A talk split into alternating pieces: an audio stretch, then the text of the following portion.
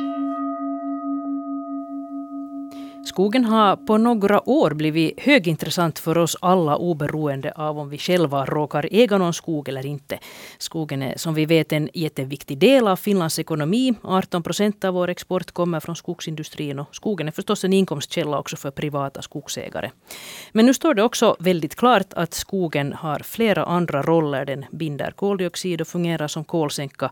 Men dessutom är den ett hem för 30 procent av våra utrotningshotade arter. Skogen är alltså också jätteviktig för biodiversiteten. Så nu funderar många skogsägare på hur de borde göra med sin skog. Och det gäller också kommunerna som förvaltar nästan en halv miljon hektar skog. Till exempel Raseborg och Kimitoön står till exempel i beråd att behandla och godkänna en ny skogsbruksplan för sina kommuner. Och frågan är vad en sån här plan ska och borde betona idag. Det här ska vi diskutera här i Slaget efter tolv idag. Jag heter Maria Nylund och med mig idag har jag Otto Brun. Välkommen. Tack så mycket. Du är vice ordförande för Kimitoöns natur, en naturskyddsförening. Men du är också forskare i klimatfrågor, eller hur? Ja, det stämmer. Och så har vi Morten Nurmio med oss också. Välkommen. Ja, hej. Du är skogsägare och du har också bakgrund som skogsrådgivare och är dessutom eh, veteranpolitiker på Kimitoön kan man kanske säga. Du var länge kommunstyrelseordförande och representerar då Svenska folkpartiet. Det där, jag tänkte eh, börja med dig Morten Nurmio. Hur, hur skulle du beskriva skogarna på Kimitoön? Skogarna är ju på Kimitoön i, i stor del ekonomiskogar. Eh, men så har vi ju också vi har mycket vinmarker som består till största del av bergsområden. Så det finns stora, stora områden som nog är, är helt oanvända i, i det där ekonomi skogssyfte. Och, eh, men ju, i stort sett kan jag säga att, att, att skogarna är i ganska gott skick på Kimitoön, enligt min åsikt. Mm, just det. det där, eh, ni har en på det sättet speciell situation på Kimitoön att, att där finns en alldeles särskilt stor enskild skogsägare också, nämligen föreningen Konstsamfundet som äger Södra Långvik gård som äger jättestora skogs, skogsområden. Um, totalt 7000 hektar och av det är cirka 4300 hektar ekonomiskog. Men hur ser fördelningen ut mellan kommunen, eh, kommunens skogar, eh, Konstsamfundet och sen då privata skogsägare? Ja, du nämnde här äh, Konstsamfundets skogsinnehav. De privata skogsägarna så, så äger ungefär 20 000 hektar växtlig skogsmark och, och cirka lika mycket vinmarker impediment. Eh, kommunens skogsinnehav idag så är dryga 350 hektar. Man har, man har det där sålt ganska stora områden till, till naturskydd. Mm just det, freda en del områden. Vad säger du Otto Brun, hur skulle du beskriva skogarna på Kimitoön? Som Morten sa här så, så är det ett ganska eh, till stora delar ett, ett ganska intensivt skogsbruk eh, i skogarna på, på Kimitoön som man säkert ser om man, om man kör på vägarna eh, förbi, det vill säga landskapet domineras då av, av delvis unga ekonomiskogar, delvis eh, kalhyggen eh, och så vidare. Och, och som, eh, jag, men, jag menar, skogsfrågan i Kimitoen kanske är bra att sätta i, i sammanhanget av hela, hela södra Finlands skogsfrågor, där, där liksom gamla skogar eh, är väldigt fåtaliga och de är väldigt uh, splittrade, så att uh, de, de, hänger inte ihop, så att säga. Så att det, det finns nog Eh, relativt sett allt för lite eh, gammal skog eh, på Kimitoön om man tänker för på liksom, skogens biologiska mångfald eller rekreationsvärden och så vidare. Finns det någonting på, på ön som, skulle vara, som du tycker att är särskilt värdefullt? Det finns ju områden som då aktiva medborgare de senaste åren har bidragit till att så att säga rädda och spara till exempel Purunpääskogarna som många eh, seglare och andra känner till där det eh, konstsamfundet hade, hade rätt så intensiva planer på, på avverkning som sen eh, ett, ett samarbete där också Kimitajens natur var med hjälpte till att till stor del avvärja. Och, och vi, vi, ser ju till exempel en utveckling av, av sådana rekreationsrutter på skogsområden som har gjort att allt fler kommer ut i skogen som gör att, Eh, att, att man mår bättre och, och, och också får ta del av, av den fantastiska natur som, som ännu eh, på, på vissa ställen på, på Kimitoön finns eh, i våra skogar. Mm. No, nu, nu är det så här att Kimitoöns kommun för en dryg vecka sedan godkände kommunens nya miljö och klimatprogram. Eh, och där fanns det en del ganska allmänt hållna skrivningar om kommunens skogar. Och, och en del politiker menar då att det, att, att det verkligt viktiga eh, dokumentet för just skogens del så kommer att vara den nya skogsbruksplanen som ska behandlas och godkännas nu under hösten. Och man hade då väntat på att få det här miljöprogrammet godkänt först för att sen kunna ta itu med skogsbruksplanen. Eh, och det där Otto Brun, miljövänner på, på Kimitoön har kritiserat det här färska miljöprogrammet och det som sägs om skogen där att det är alltför tamt och saknar ambition och man skulle borde göra mycket mera. Eh, vad skulle du vilja att det, att, det, att det ska stå i den här nya skogsbruksplanen för Kimitoöns kommun?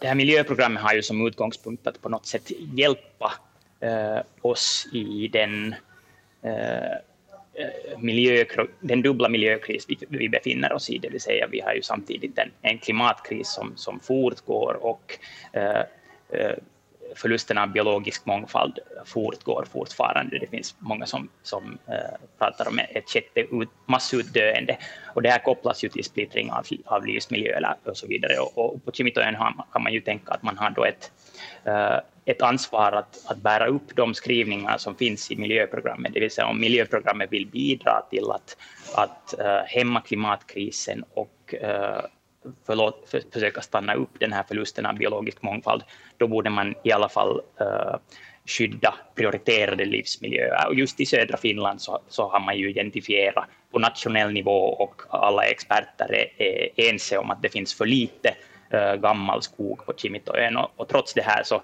så, så, så det, framför det här miljöprogrammet inte att, att sådana här skogar äh, borde sättas åt sidan som har rika naturvärden och, och det finns inte skrivningar om att äh, kommunen klart ska känna till miljövärdena på sina egna skogsområden. Mm. Morten Nurmio, vad tänker du om det här? Det finns alldeles för lite skyddad gammal skog på Kimitoön.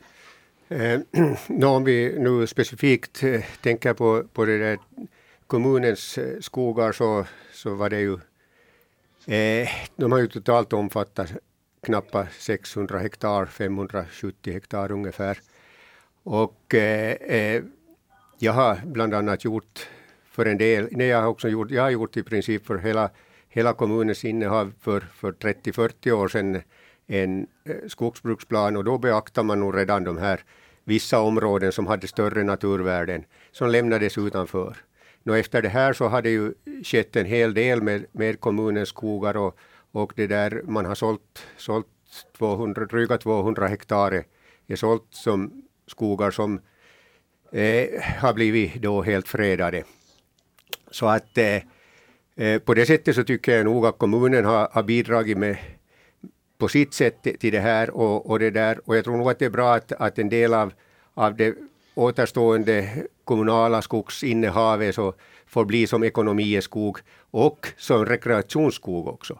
Men jag ser att en rekreationsskog ska också skötas. Att det, det är det därför att det ska finnas ett intresse att gå i de här närområdena som är ofta, ofta intill bebyggelserna. Så, så, så där bör finnas en viss öppenhet. Det får inte som eh, bli igenslyat, att bli helt, helt det där oanvända i, i det där avverkningssyfte, men man kan göra det på ett lindrigare sätt, ett enklare sätt, ett, ett, ett förlänga omloppstiderna, få lite äldre skogar här, men ändå kunna sköta dem.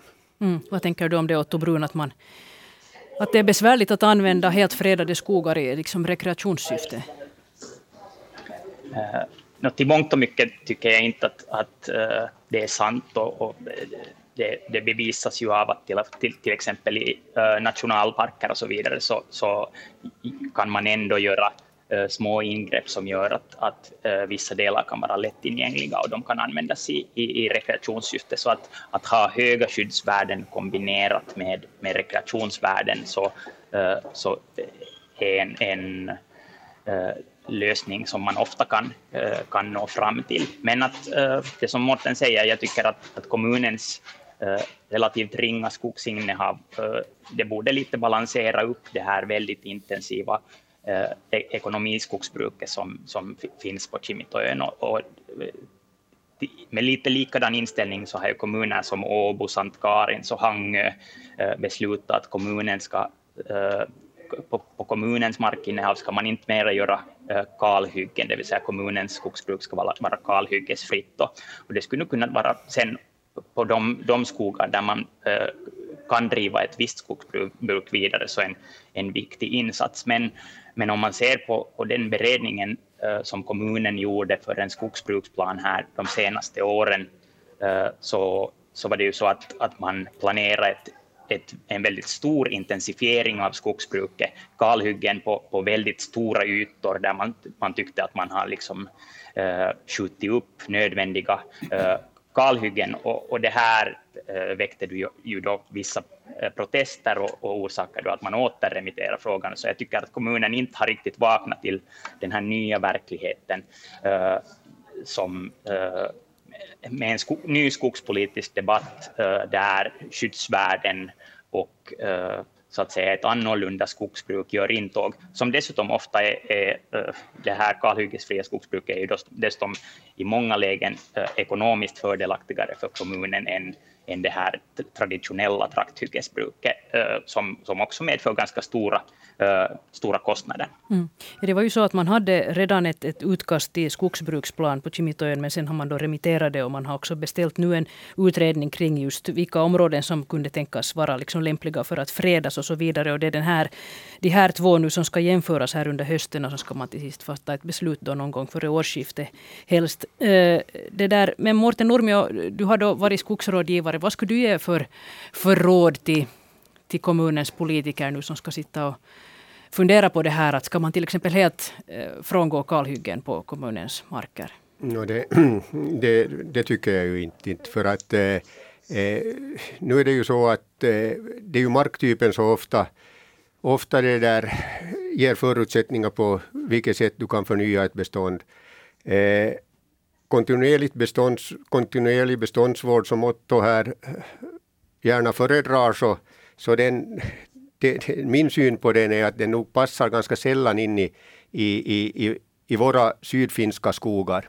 Ska vi helt stoppa en helt kort stund? Alltså kontinuerligt skogsbruk betyder att man plockar ut enskilda stockar och man plockar låter ut de, andra växa till sig? Man plockar ut eh, med cirka tio års mellanrum de största träden från beståndet och, och försöker få upp ny skog mm, den vägen. Men det här tycker du inte att lämpar sig? No, det, det, det är nog kanske det för två saker. För att eh, här har vi den här beskuggningseffekten som ska ta upp det nya beståndet och det betyder att det är gran som vi får som, som det nya beståndet. Och nu har vi ju ganska svaga skogsmarker på Kimitoin. Vi har blåbärs, lingon, mycket, mycket lingon. Eh, typ MTVT-typ som man säger på fackspråk. Och, och, och det här är oftast sådana marker som, eh, som har större prioritet för, för tall. Och, och det där, och våra därtill rötskadade granskogar så leder till att de här nya, nya granbestånden som kommer upp eh, i ett kontinuerligt skogsbruk, så de blir oftast rötskadade. Så att eh, Eh, det här med att, att det skulle vara ekonomiskt lönsamt med ett eh, kontinuerligt skogsbruk, så det, det, det är nog en modifikation på sanningen det. Mm. Jag har förstått det så här att, att, att, när man, att det som man tänker att är problemet med det här kontinuerliga skogsbruket, det som du nu förklarar just, så är det att, att de plantor som sen kommer upp så är ofta gran, för de trivs i skugga och det är skuggiga platser det här.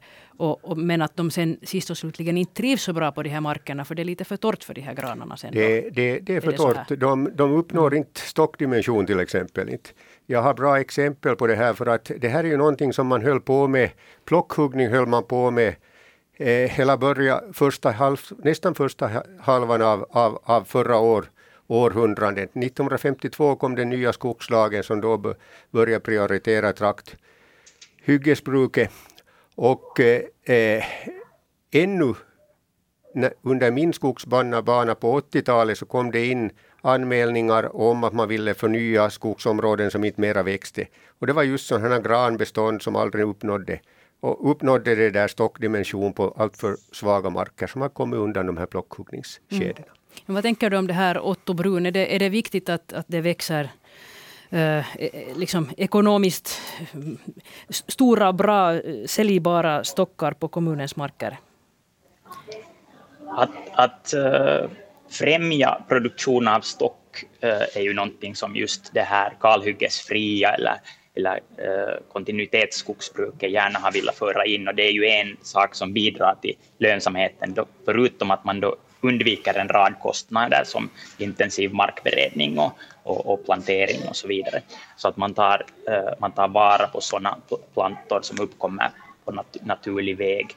Uh, och, och, jag skulle liksom säga att, att eh, branschen här nog har en, en liksom hemläxa att göra om man tror att, att det är endast gran som, eh, som de här kalhyggesfria metoderna eh, går ut på. Att jag skulle säga att det är en hel familj av olika metoder där man jobbar på att, att liksom upprätthålla ett eh, kontinuerligt skogstäcke i så stor mån som möjligt och då upprätthåller vissa naturliga processer. När man tar bort en del av träden så, så växer de återstående träden, träden bättre.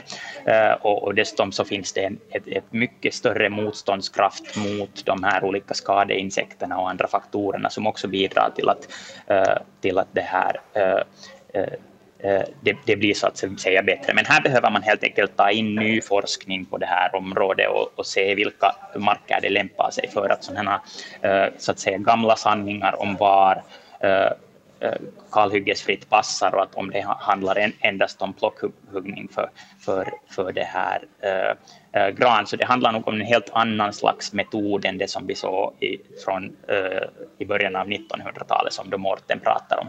Men äh, det har Morten givetvis rätt i att, att vi har ganska många marker där gran har kommit upp och där som kanske lämpar sig bättre för lövträd och tall eh, i dagsläget. Och eh, i det här, liksom i helheten av, av kontinuerliga skogsbruksmetoder så finns det ju möjligheter att då eh, ha sådana små intensiva luckor där man tar bort granen och, och, och skapar utrymme åt, åt tall och eh, lövträd att växa fram och den vägen få fram en, en föryngring. Och det är säkert sådana metoder som man behöver titta på.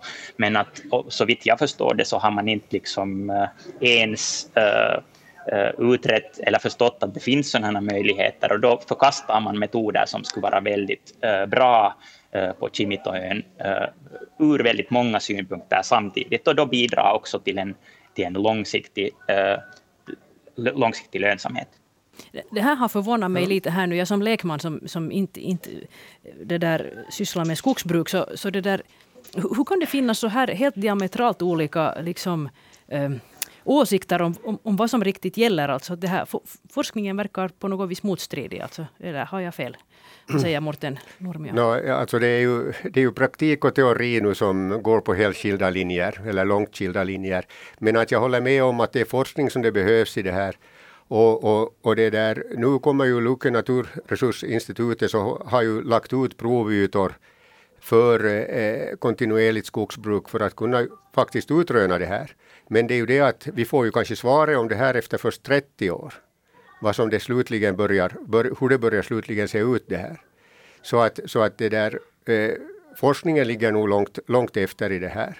Men, eh, men det där fortfarande så, så, så är det nog eh, så är ju den här grunden den att, att, att det är ju marktypen som avgör vilket träslag vi har och i ett kontinuerligt skogsbruk så, så, så kommer det för det mesta upp eh, gran, men genom ingrepp så, så kan man så förstås åtgärda det. Det, det. det handlar om röjning, men det är ju sådana eh, ekonomiska eh, ingrepp som man, inte, som man ofta lämnar bort när man räknar ut ekonomin i den här eh, kontinuerliga skogsbruket också har jag märkt. Mm.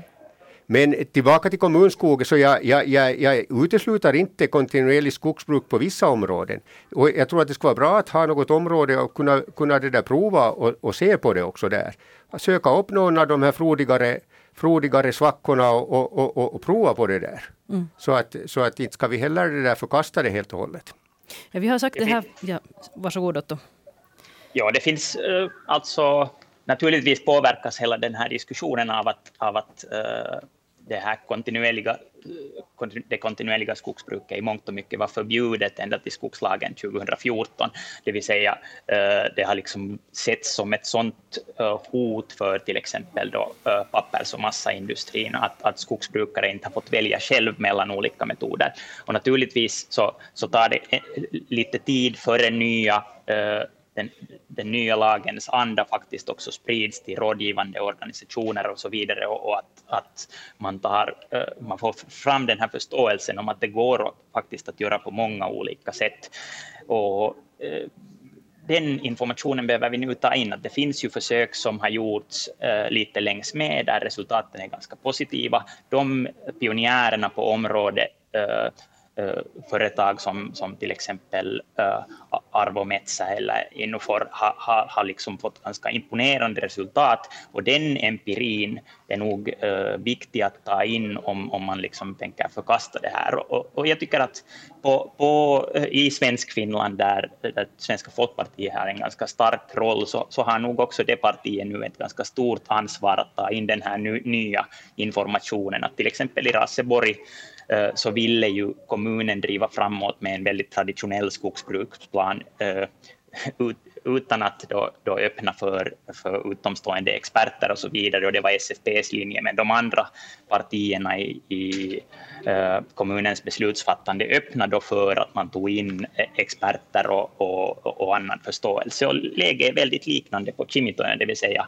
eh, Svenska folkpartiets eh, representanter vill att man inte ska ha den här debatten och att man ska köra, köra vidare, förutom då vissa eh, vissa undantag. Och, och, där tycker jag att man nog eh, är lite skyldig sina kommuninvånare att lyssna på den rösten som, som till exempel i enkäterna för den här, det här miljöprogrammet där vi hade väldigt många svarande där uh, långt över 70 procent av de svarande tyckte att, att liksom skydd av skog och skogens livsmiljö miljö är en prioriterad uppgift mm. uh, för kommunen i, i hela miljöarbetet. Men samtidigt så, så, så om man driver vidare uh, en skogsbruksplan där man inte försöker ta in den här nya informationen. Så att jag tycker nog det finns ett ganska stort behov att faktiskt lyssna på dem som har lyckats eh, empiriskt eh, göra omställning från till exempel den typen av, av granbestånd som, som Mårten var inne på till, eh, till, till, en förnyelse då baserat på kontinuerlig skogsbruk istället för att försöka stänga den här eh, debatten. Så det är nog en hälsning till, till kommunens beslutsfattare. Mm. Ja, man har gjort en invånarenkät. 429 personer svarar på den och det är det väl ändå rätt så många i en kommun med 6 600 invånare. 82 procent av de som svarade ansåg att det är viktigt att skydda skogen och 77 procent ansåg att det är viktigare att skydda skogen jämfört med att få ekonomisk nytta av den. Vad tänker du Mårten Nurmio, hur mycket ska man lyssna på, på en sån här invånarenkät? Hur tungt borde den väga? Ja, alltid, alltid kommer det invånarenkäter och, och, och, och det där eh, Eh, det är ju så att det finns så många olika åsikter och, och, och man försöker ju beakta flera, flera olika åsikter också i det kommunala beslutsfattande där det finns möjlighet att göra det. Och här som, som jag sa så kan man säkert göra försök med också sådana här andra skogsvårdsmetoder i det här fallet och då beaktar man ju också de här åsikterna men att inte vill jag nu påstå heller att det är kanske det är ju 5 procent av, av det där kommunens befolkning som drygt, lite drygt 5 procent som har, har uttalat sig här. Mm. Ja, det är ju naturligtvis så att, att enskilda skogsägare har ju full rätt enligt lagen att liksom fortsatt driva sitt, uh, sitt skogsbruk som, som de vill. Men i och med att, att det är ett ganska intensivt skogsbruk vi ser på, på kommunens marker och den här skogsdebatten har väckts just den här vägen så, så, så tror jag att, att den här uh, fast det skulle handla om 5 eller 10 procent av kommunens invånare som har kommit in eh, den här vägen, så är det, är det nog liksom ett, ett litet eh, medskick till hur sådana eh, gemensamt ägda skogar borde förvaltas, som dessutom är, en väldigt liten fråga för kommunen ekonomiskt sett, att det handlar om en ganska liten droppe i kommunens hela budget. Men, men, samtidigt så för, för miljöarbete är valet hur man, hur man väljer att, att driva Eh, skogsbruket på kommunens marker en, en, en ganska stor fråga. Vad tänker du Mårten Nurmi om det här, liksom, att varför man skulle hålla, eh, eller säg så här, att, man, att man fortsättningsvis bedriver liksom ekonomiskt, eh, liksom, bra skogs, skogsbruk liksom och får, får inkomster också från sina, sin skog. Eh, så, så hur viktigt är det i en kommun nu här jämfört med andra världen? No, nu, nu har ju också den inkomsten en betydelse och inte den så helt, helt obetydlig den inkomsten heller. Så att eh, därför tycker jag att, att det där att man kan man kan ha ekonomi i skog, man kan ha rekreationsskog, man kan ha, ha det där områden som, som blir naturskog. Och, och, och, och där har ju, som jag redan nämnde, 210 hektar av, av kommunens skogar så, så är ju redan naturskogar, så inte det är ju någon liten andel. Mm. Det, det här kontinuerliga skogsbruket, jag har förstått att den här stora vinsten man får av det är att det, det gör en liksom mindre eh, mindre skada på biodiversiteten eh, och det där, eh, jämfört med ett kalhygge till exempel. Men, men Panu Kuntu som är välkänd expert på biodiversitet och, och skogar, han bor också på Kimitoön och han menar ju att, att, att det allra bästa skulle ändå vara att helt enkelt skydda skogen helt och hållet och, och och, och, låta dem vara helt orörda. Det är det allra bästa för, för just att, för, för biodiversitetens skull. Jag undrar, Otto Brun, att, eh, tycker du att, att kommunen borde vara liksom ytterligare ambitiös med just de här helt fredade skogarna? Alltså, om man ser på miljöprogrammet där man ändå har bundit sig till att, till att liksom, uh, uh, Eh, främja biodiversiteten som är, är pressad och vi, vi dessutom har en situation där eh, eh, staten har noterat under 3 procent av, av skogarna i södra Finland är skyddade och sådana livsmiljöer skulle akut behövas för att uh, skulle kunna fortleva, så kan man tänka sig att, att det, det, är liksom nog en prioriterad fråga att utreda sådana skogar med, med höga naturvärden och närområden och, och freda dem. Och här så finns ju en möjlighet att lite både äta kakan och ha den kvar i och med att eh, ekonomiskt sett för staten har ju det här Metso-programmet som, där man får dessutom ersättning för att eh, skydda eh, sån skog på, på då till exempel kommunens ägor. Så det finns möjlighet att få eh, ekonomisk kompensation för att låta skogen stå. Och det skulle naturligtvis eh, då ytterligare stöda att, att sådana, sådana skogar som ryms inom ramen för Metsoprogrammet borde liksom eh, skyddas den vägen. Eh, men sen, så, så, att, så att jag håller nog med eh, Panokontos eh, det här eh, ingång här. Mm. Vi har, vi har nämnt det här alldeles i början att det finns då som sagt en jättestor skogsägare på Kimitoja, nämligen Konstsamfundet som då äger ungefär 4 300 hektar ekonomiskog och, och det inbegriper också det som man kallar för samhällsnära skogar. De som sköts då på ett skonsammare sätt och till exempel då inte har kalhyggen och så. Och, och de berättar att de också håller på att utforma en ny skogsstrategi och en ny skogsbruksplan precis som Kimitoja och Raseborg bland andra nu just håller på. Men jag funderar ändå, eh, eh, 4300 300 hektar privata skogsägare har 20 000 hektars ekonomiskog på Kimitojen och så har vi då kommunens eh, dryga 300. Att, eh, vilken betydelse eh, har kommunens skogar om, eftersom det samtidigt finns de här andra som har en så jättemycket större andel. Eh, vad, tänk, vad, tänker du Mårten Nurmi om det här? Alltså, vilken betydelse har det vad kommunen gör? Mm. No, kommunen det, det, det är ju samhällelig skog så det är ju lite, lite annat än privat skogsägare så så, så det, där måste ju vara så att den privata skogsägaren bestämmer över sitt skogsinnehav. Här är det öppnare när det, när, när det är en samhällelig skog. Eh, men sen vill jag också återge det att nu är privata skogsägare också och, och, och fredar vissa områden. Det finns Metso-skogar på, på, som är fredade med Metso-pengar på Kimitoön. Och sen ska vi komma ihåg att, att eh, vår topografi så, så med våra stora tvinmarker som så det, det, finns sista slutligen ganska stora områden som, som man inte bedriver något sorts skogsbruk på. Där är inte kanske så stort skogsbestånd på dem alltid. Men det finns nog mycket, mycket skog också på de här tvinmarkerna som i princip är, är, är fredade skogar. Mm. Tvinmarker är ju sådana marker som, där det inte växer särskilt bra. Nej, men det, det är kärr och, där det finns, och det finns skog på dem också. Men man, man, de, de oftast lämnas ju helt. Mm. Hur stor, hur mycket sånt Vänta lite, hur mycket sådana skogar skulle du säga att det finns då på Kimito? No, det, är ungefär, det är ju ungefär hälften av arealen. Så är ju, är ju det där. Alltså hur mycket? Eh, 30 000 hektar. Just det. Otto Brun, varsågod. För, för just de hotade skogslevande arterna så är ju just eh, de produktiva skogsmarkerna eh, så att säga prioriterade och väldigt viktiga. Så att, så att det är just eh, där staten har valt att gå in med, med Metso-programmet. Och det är ju någonting där jag tror ju att kommunen med att med att freda skogar via Metso och via att, att övergå till ett kalhyggesfritt skogsbruk. Så det, det, är lite kommunen som kan, kan visa att det finns sådana här lösningar också, och så kan de billiga skogsägare eh, ta, ta efter. Så att där tycker jag att, att kommunen, i och med att den här eh, debatten och också kunskapen av, av, alla värden som finns i, i skogen och också fördelarna med att låta en större del av skogen uh, stå kvar så, så att uh, kommunen skulle ta in eh, sån kunskap, givet också det här eh, miljöprogrammet där det finns ambitiösa eh, målsättningar, men, men metoderna för att nå de målsättningarna eh, finns inte riktigt ännu på plats. Så det bör, bör ju då komma i, i den här skogsbruksplanen som kommer, eller, eller annars så, så gör man upp program som man inte ens har eh, en, en eh, vilja att, att alls på riktigt genomföra. Mm.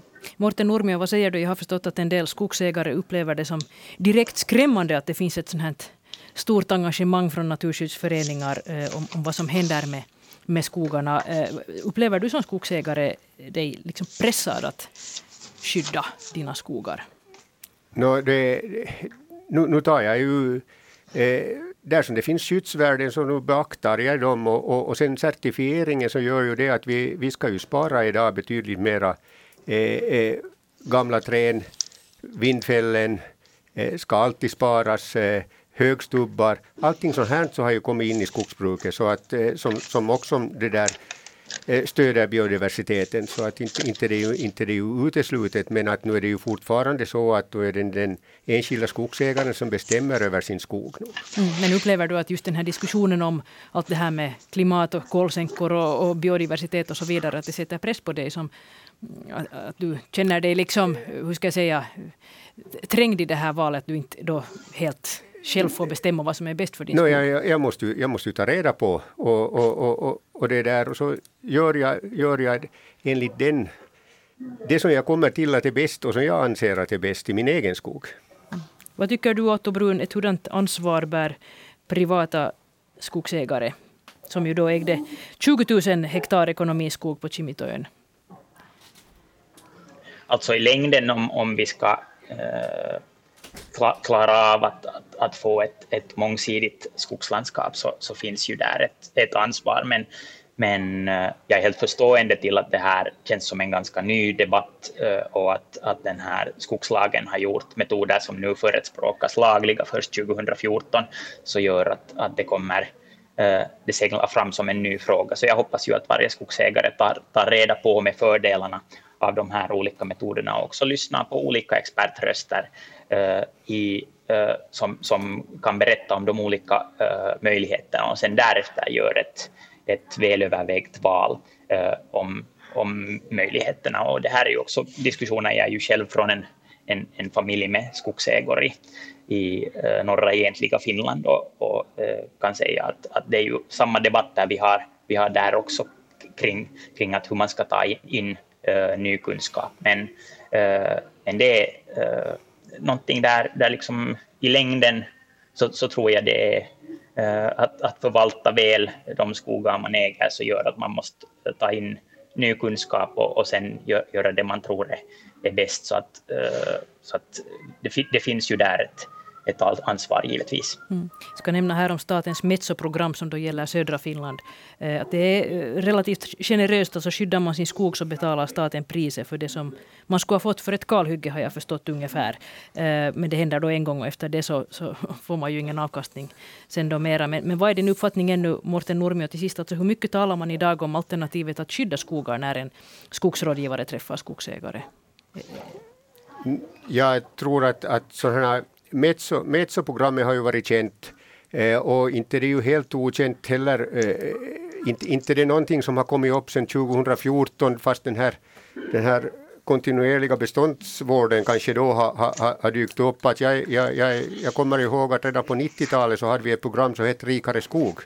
Så att, eh, så att nu, har det, nu har det funnits information och, och, och, och det där. Men att nu är det ju ofta så att det är ekonomin som går först och sen så ser man att vilka andra områden som är, är, är, det där, vilka som är, man kan lämna utanför skogsbruket så där inte ekonomin spelar så stor roll.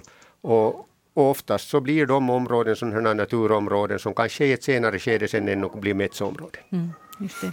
Nå, forskningen eh, fortgår och diskussionen fortgår också helt säkert. Vi ska dra streck här för idag. Tusen tack till dig Otto Brun för att du var med från Kimitojöns natur och tack till dig Morten Nurmio, skogsägare och tidigare skogsrådgivare från Kimitoön. Jag heter Maria Nylund och ett nytt slag hör du imorgon igen.